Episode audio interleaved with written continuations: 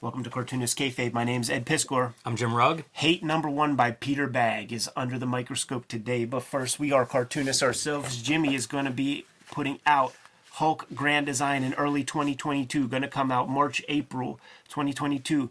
The man took 500 hmm. issues worth of Hulk comics, 10,000 pages of comics, distilled down into its purest form, 80 pages, two bangers of 40 pages apiece, coming out on a monthly basis. You got the Green Hulk, you got the Gray Hulk. This guy read every issue of the Peter David run, so you don't have to, and put it together in a Superfly.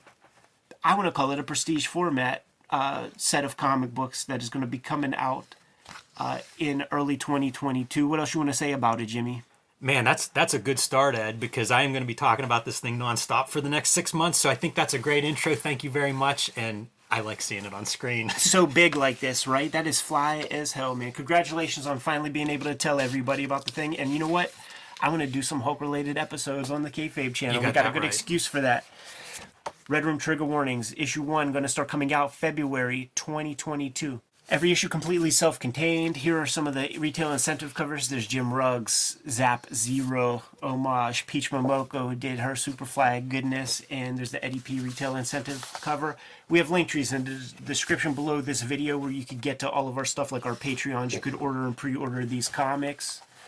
Make sure you do that, man. But uh, the task at hand right now, Jimmy, let's talk about the great Pe- Peter Bagge's hate issue number one with this cover off the bat, dude. Cutting from like he's in Seattle now, so this is like patronizing those freaking lumberjack ass tailgaters at the Kenny Chesney concert, motherfuckers. ahead of its time, this cover, ahead of its time. It's always in fashion. There is stuff in here, dude. I can't wait to get in certain pa- to get to certain panels, and I hope I don't accidentally misstep it because the same arguments that are being bandied about now were clearly being bandied about then. And he's up there in the Pacific Northwest where that energy is fucking fever pitched. I absolutely adore this cover. I love his logo. I love his cartooning. You know, he, he's known as being so funny as, as a cartoonist, and, and rightfully so, well earned. But I feel like people sleep on. I love his drawing. Oh yeah. The stylization on this monster truck's one of my, my first loves of my life. Amazing. Like I, I'm jealous of this monster truck. All the, the the the bullshit stuff, suspension underneath is amazing. It's just this is great. This is very fun. he even uh, he even cuts promos on his own style in uh, the the sub the second story, the B story in this issue, where he's like, "My artwork looks like a meth addict who's copying from Cartoons Magazine or something like that." it's genius, and there are two stories in here, man. So uh, both the front and back cover illustrate both of those because we're going to get Prisoners of Hate Island, where it's Pete Bagge, Kim Thompson, and Gary Groth on a desert island together. One of the classic Pete Bagge comics. Yeah, that is a great back cover too. Really awesome. Yeah, interesting color. Like, I, I, I guess it's probably blue line, Must be. or because you know sometimes you could just paint a Xerox. You know what's funny is if you look at like the the name or the Fantagraphics, it looks like it's a it's the ink line, and then it's just like a color pencil or something Yeah. that's traced over it to give it the uh, the second color. And you can see it's a little bit toothy and grainy. Why I say color pencil instead of marker? It could be a marker, but kind of a neat effect. Very Yeah. basic, but looks good. Yeah, I like it. Peter Bagge went to uh, SVA, and I think he was in there with guys like uh, with like that era of like um, John Holmstrom, who created uh, Punk Magazine, did the famous Ramones covers and stuff. I don't know like if he's a bit older than guys like uh, Drew Friedman. That's what I was thinking. In Be- my mind, he's a couple years ahead of The them. reason I think he's older is just because he was like editor at Right. Weirdo when Kaz and Drew Friedman were in there. So that having the editorial position makes me feel like he's senior, but he might have just been around their age. I say all that because his cartooning teachers, his comic book teachers, Jimmy, in that case, if it is the same teachers as Drew Friedman and Kaz, we're talking Harvey Kurtzman, Art Spiegelman, Will Eisner. That's three dudes on the Mount Rushmore of cartooning, man. You better come out a freaking awesome cartoonist if you have those guys as your teacher. Yeah, that's an incredible roster. What I mean, what a group And- to, Robert- to learn from. And Robert Crumb is coming Yes. to to do, uh, you know, special talks. And, Well, I was gonna say, like, once he graduates, you know, to, to working on Weirdo, like, you'd think there'd be some tutelage from Robert Crumb, you know, taking over the editing reins on that book. So I do wonder because like Crumb also seems like the kind of guy that like you fucking worry about that shit. Let, let me let me draw my Philip K. Dick comics. could be. You handle all that bullshit. I'm tired of dealing Still with the man. Still feels mail. like uh, got to be some conversations there. Yeah, no doubt, no doubt. Uh, this is a fantastic comic. Uh, the Buddy Bradley and the Bradleys showed up in in uh, Weirdo magazine. They showed up in Neat Stuff. We're going to see how uh, in Prisoners of Hate Island how it was decided that uh, that Buddy Bradley's uh, the go-to character, but um, the writing of this comic is so tight in terms of the dialogue. I've I don't think I've read dialogue as natural and flowy as Peter Bagge dialogue in, in, in all of comics. There are just like little ticks that are added here and there that imbue these characters with life.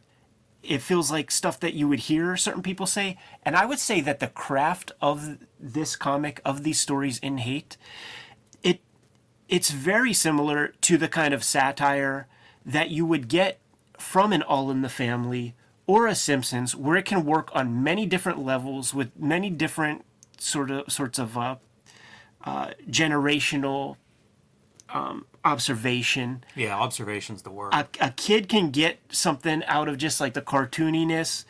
The way I read this comic f- in prep for this video is not the way that I read it as a kid. As a kid, uh, when I was still living at home with mom, oh, these are pretty rad dudes, like that are gonna like Right. venture out and go go live their life. As a damn near forty year old guy, it reads to me like he is in good old Hoboken Pete Bagge moved to the Pacific Northwest, man, and is seeing all of these goofballs and cannot bite his tongue any longer. Man. And and by the way, this is made by Peter Bagge, one person, not a writer's room like like you know the All in the Family crew or the guys who write The Simpsons. This is one lone dude. I'm going to throw out a couple notes before we go further. There's some stuff in here. It's just sort of uh it's not an editorial, but it's just notes and different things that Peter Bagge's throwing out. And he names a couple of zines. This is how like you know these these publications used to always do this. Clowes would do it. Julie Doucet, everybody would list this stuff in their letters columns. And he mentions something called um, Mean Streets, a Xeroxed fan mag on alternative comics by Concrete Cavern Graphics. Uh, and this is published out of New York City. I've never heard of that. I'm curious about it. If there's a Kayfaber that knows anything or has has a copy of that, I'd be curious to take a look. Also, Comics Effects, a tabloid focusing on self-published comics. Uh, again, something I haven't seen before, but kind of curious what these look like. You know, fanzines in 1990, comics fanzines. Be curious to take a look. My favorite underground filmmaker after Stinky, of course, Richard Kern, and he's talking about Lydia Lunch's fingered and stuff.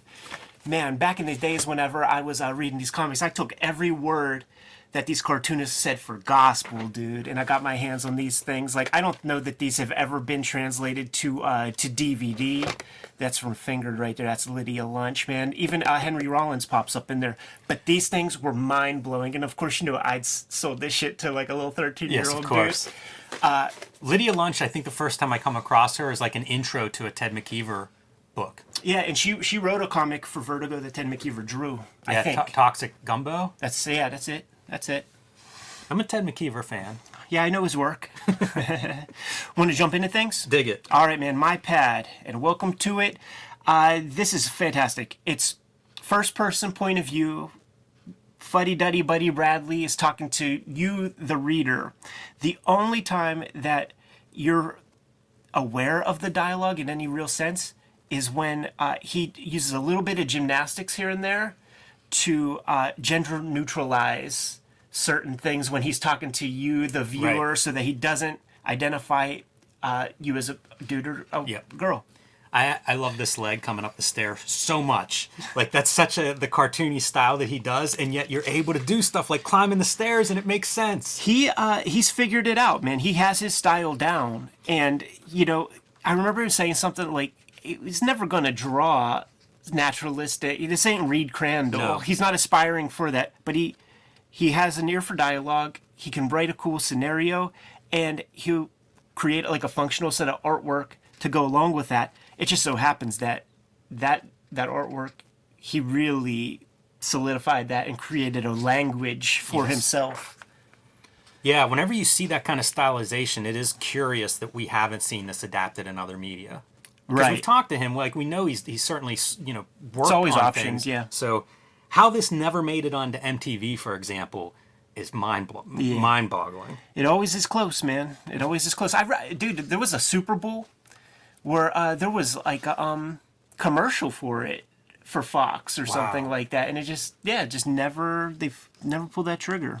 Also, the uh, as he's touring around and giving this like first person dialogue or tour, what a monologue, you don't see that many comics. Like that's unusual to have a comic written in that perspective. Yeah, They, they, there are some. Brian Ralph had had his zombie one, um, and I feel like there's some older stuff. You know, like probably Will some magazines and stuff. So it does happen. It's not brand new, but it is rare. So kind of enjoy it. You know, you could you could assemble a short list of these kinds of comics that are written from this like first person point of view. the the function of this strip is selling us on the everything you could ever want to know about the character of Buddy Bradley. Like you're learning so much, and it's not exposition really, or it- it's the um, most elegant way to to to get some exposition out on the on on on the on the comic page there. It does feel like somebody you'd bump into that's telling you stories. Yeah. The, the entertaining guy in your circle who's uh, telling you what he's been up to or whatever. Whenever he gets drunk it's,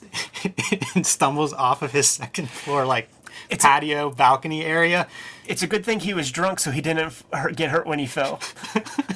that just seems like nightmarish stuff. So funny, the drawings in that one. You know, Jimmy, can I tell a Pete Bagge story real quick? And for the readers, like, I'm going to gauge your response and I'm going to ask your opinion on whether this story is going to make the air or not.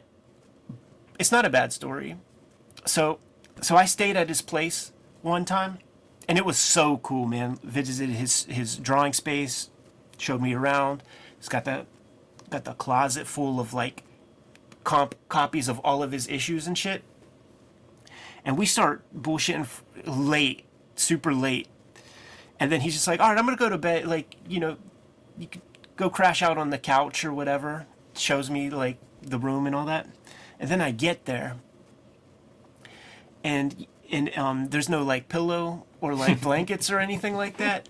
And you know how like it just gets colder the later it is, and then like when you go to sleep, your body temperature Yep, yep. kind of comes down or something. And I started getting real cold and I noticed that like there was like a dog bed with like pillow and stuff, and I took the pillow and I, this hairy dog blanket, and uh, and I just used that stuff and curled up and tried to like keep warm, and I could smell the dog breath like all night, while like while I was uh, sleeping, and then morning comes, man's breakfast time, and his wife uh, sees me in that room, and she's like. Peter, you didn't get this boy his pillows and blanket. And then she opened this little cupboard and there were so many pillows and so many fluffy, beautiful blankets. And she was like, You must stay here again.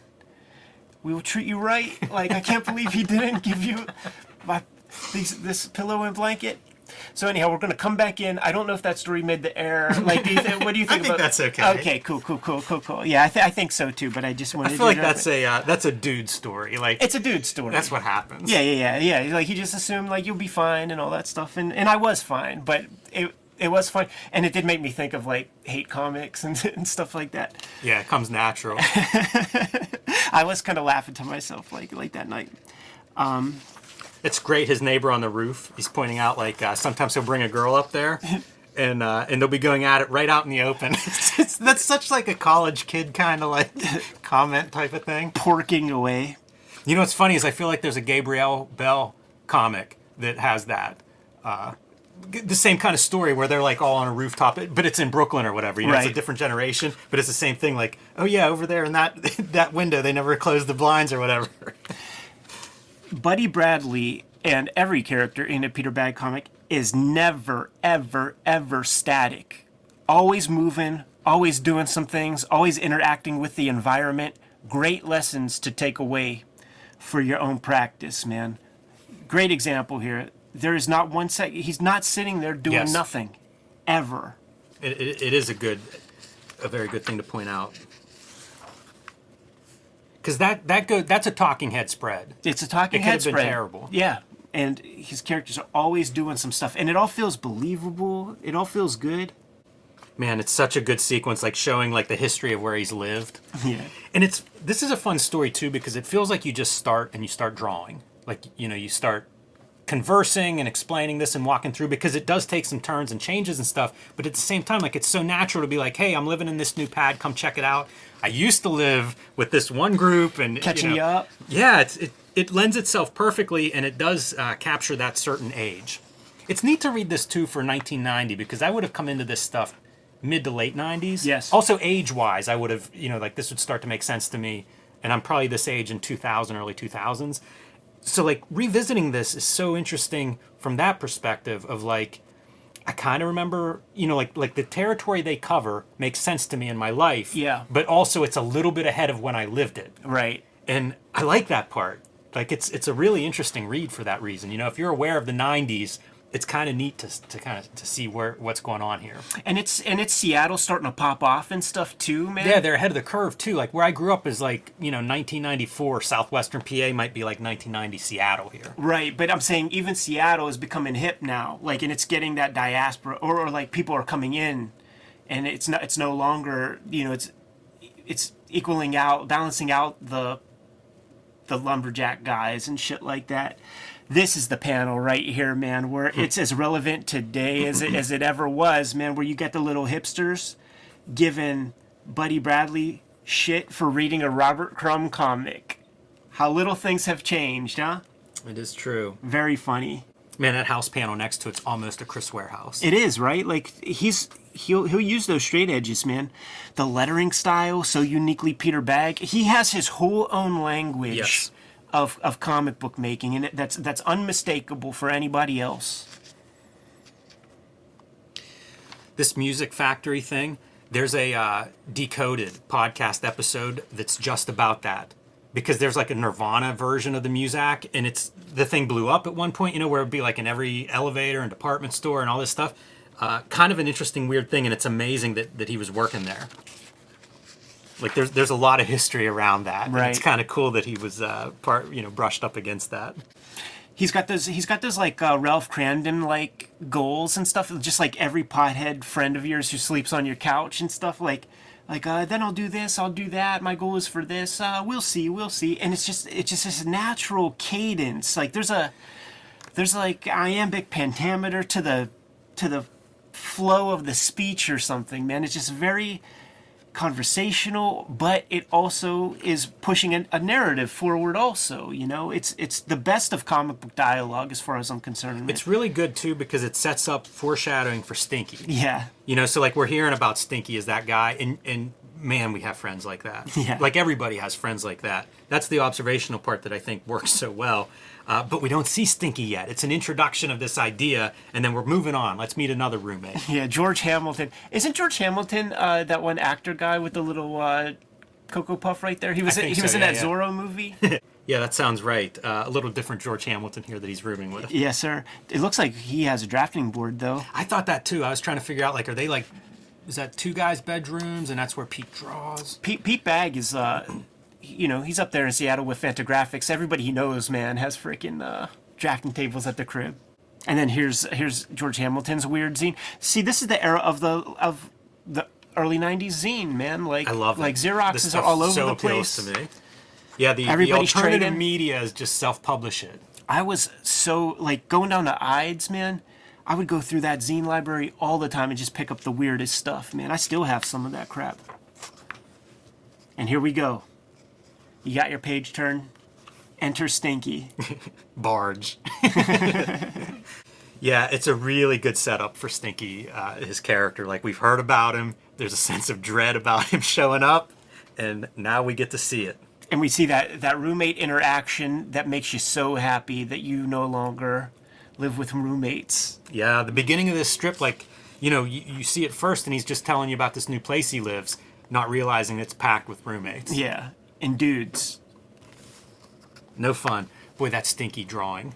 Love that.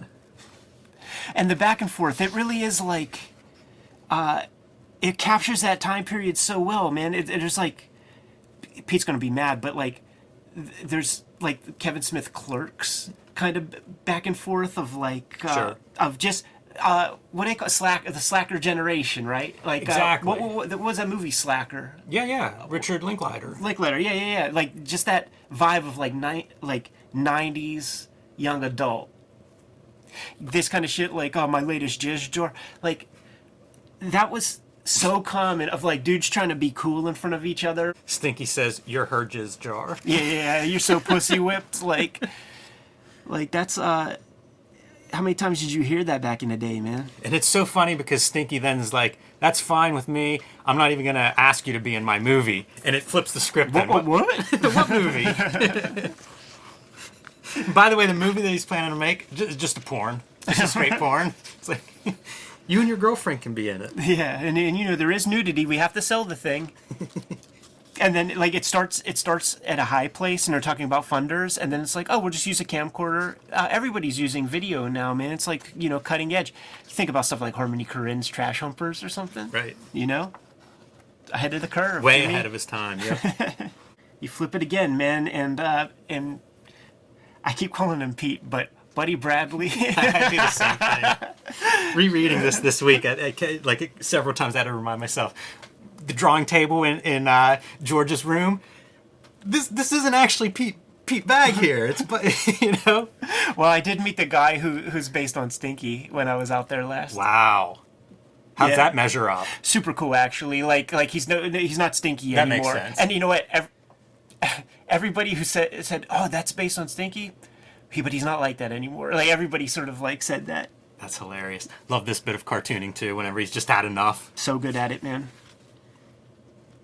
so good at it and then uh, you know so so buddy bradley pops him up and is talking about like all the success stinky's gonna have and sends him off man with stars in his eyes Do you think of Dee Snider whenever you see Stinky? Now that you say it, now that you say it, why not, man? Can we talk that Prisoners of Hate Island? Loved this. this is so good. You know, the function of the island part, you know, it could be metaphorical or whatever, but this, the flow of the conversation and everything, you can just imagine it's there at the Fanta house. Absolutely. And they could have, he could have drawn the Fanta house, but why not just draw a uh, desert island? Make it a little more visual. Dreaming of, of uh, that Hawaii uh, Comic Con. right. oh, and and then uh, like let's let us not forget the comics that are here: Black Kiss, Vortex, Secret Wars, Leather and Lace, freaking Aircel comic is making an appearance there, dude. All real comics. Yeah, Dark Knight, and then I guess Mad Dog. Mad Dog. Is that the Marvel? Yeah, the uh, Evan Dorkin vehicle. Bob, Bob Newhart and Evan Dorkin. Oh yeah, yeah, yeah. His self caricature is fantastic. It uh, makes me think about the contribution that guys like Harvey Pekar brought to the table when it came to the autobio, where you have to you have to throw yourself under the bus to get people on your side. So that is not a flattering You know what's incredible to me is I feel like the Groth caricature is good. It looks like him. It's, It does, and also not at all. Like it's so abstract as a caricature. Like to be able to capture a You could likeness in that is amazing. yeah, you could see the bits, man. You could Yeah, see the bits that he takes. Something in there. It's really rich. With The Jughead hat. and what are other nicknames? The King of Hate Eye. So the, the the story is about like Pete is trying to figure out like I don't even know what my next comic is going to be. Uh, I need to, I need to I need to have some success or whatever. Do you guys have any guidance whatsoever? And they're like, "What are you talking about guidance, man? Like we have nothing to tell you." Man, I think about I was thinking about that reading this how like there's a bunch of cartoonists who have done some great work that don't really work with editors. Like Yeah. there's no editorial like input really. Yeah, for sure. Like, uh, and and he, we could say that maybe some of the best stuff come, comes out of that situation. Like most of our our favorite guys from that independent scene, like the the editors are going to check your spelling. Like like Eric and those guys, they'll make sure that you don't spell words fucked up. Rules. churning out genre crap is the only rule we refuse to follow. And then he's reading Critters. He is. Oh yeah. This this is this is the this is the argument uh, that it was Kim Thompson who was the the spearhead of Critters because I always like fuck with Gary and be like, yeah, but you published Critters, man. So oh, that was a Kim book. That was a Kim book, and then he's reading Fish and Chicken. Funny animal reading position. He's laying on his stomach reading it. Usagi Yojimbo. All Fantagraphics books, man. Fish and Chicken. He's a company man. All Fantagraphics books in there. I this dr- is great. There I love is. like the, the the comics in the panel and his cartoon face. Why would anyone want to look at this garbage? I swear to God, like, don't. Do you have those moments where it's like you you you live in it, you're feeling good about your stuff, and then you look at it, or right before you have to send it to the editor and hit, hit that print button and make books happen, that little bit of second guessing where it's like, who the fuck would ever in a million years want to look at this thing? But you do it anyway. Yeah, it's comforting, I think, to to acknowledge that. Um, man, this one looks really out of the cartoon magazine. Like I think he's leaning into that cartoon, Real Big Daddy cartoons magazine part. But it's good to hear everybody say it Yeah, it is. because I have that, you have that, especially Pete guys Bagge has at it. that high level. Yeah, you know, guys who are operating at that super high level, man. Uh, I think he captures the character of Ga- of Gary super well. I don't, I don't, I, I've never really known Kim, but but the things that are inferred about Kim Thompson, I feel like it. It's it's so It's believable because I, I also never never uh, you know I didn't know Kim Thompson, but something about this feels right. You know, I certainly have read a lot of his writing and stuff. It just works. Like that, that's the mark of the good cartoonist, good caricaturist. Whether it's true or not, it feels real. And then uh, the the next real piece, man, is we have to get out of the '80s and into the '90s, man. And Gary Groth has figured out a way to do just that in a ceremonial kind of fashion. Uh, this is autobio at this point, everything except the desert island. I think it might be on uh, our shoot interview. Ah, I should have maybe listened with because like we definitely had the conversation with Gary about blowing up toilets at New Year's festivals, and it might have been '89 to '90. I've had a disproportionate amount of conversations about that. Yeah, yeah, yeah. And he said that like what they did was, if I remember correctly, it might be on the shoot interview, but they loaded it up with like quarter sticks of dynamite or something, and they flipped the, they flipped the toilet upside down. They closed it off, and when uh, the explosion happened, there was no toilet anymore, and everybody is just running around as you hear ting ting ting ting ting Right. on on the neighborhood roofs for like a minute. Just little bits of porcelain raining down on the neighborhood for a while. Hilarious. By the way, look at that for uh, cartoony stuff. Oh, Like his eyes are almost off the panel, and there's just a little tiny bit of gritted teeth. Yeah, That's a bold choice for cartooning. it is. And he'll and he'll just like he'll just go into that place sometimes, and then he'll like bring it back as much as he can, but then you know just push it back again. There's just there's no rules. That's the cool thing about like when we interviewed um Sergio Aragones, and he's like, draw five sausages on the hand. It does it's humor. Like you see that employed here. Totally. That's funny. Full page explosion. And then I love this. The trajectory. Well, that they're having a conversation as they're being like propelled through the whole way, right? The whole cycle of them being through the air, going up, coming down. Uh, it's it's so good. yeah, it's great. And and what it's a like- page. and it's like we've seen this version of stuff, but like we've never seen this done. You know, it feels animated. Which again goes back to like, how isn't this a. How haven't we seen it animated? The conversation is finished and it ends. The coup de grace is Uncle Gary in his jughead hat. Hey, you guys, was that a great explosion or what? Wow.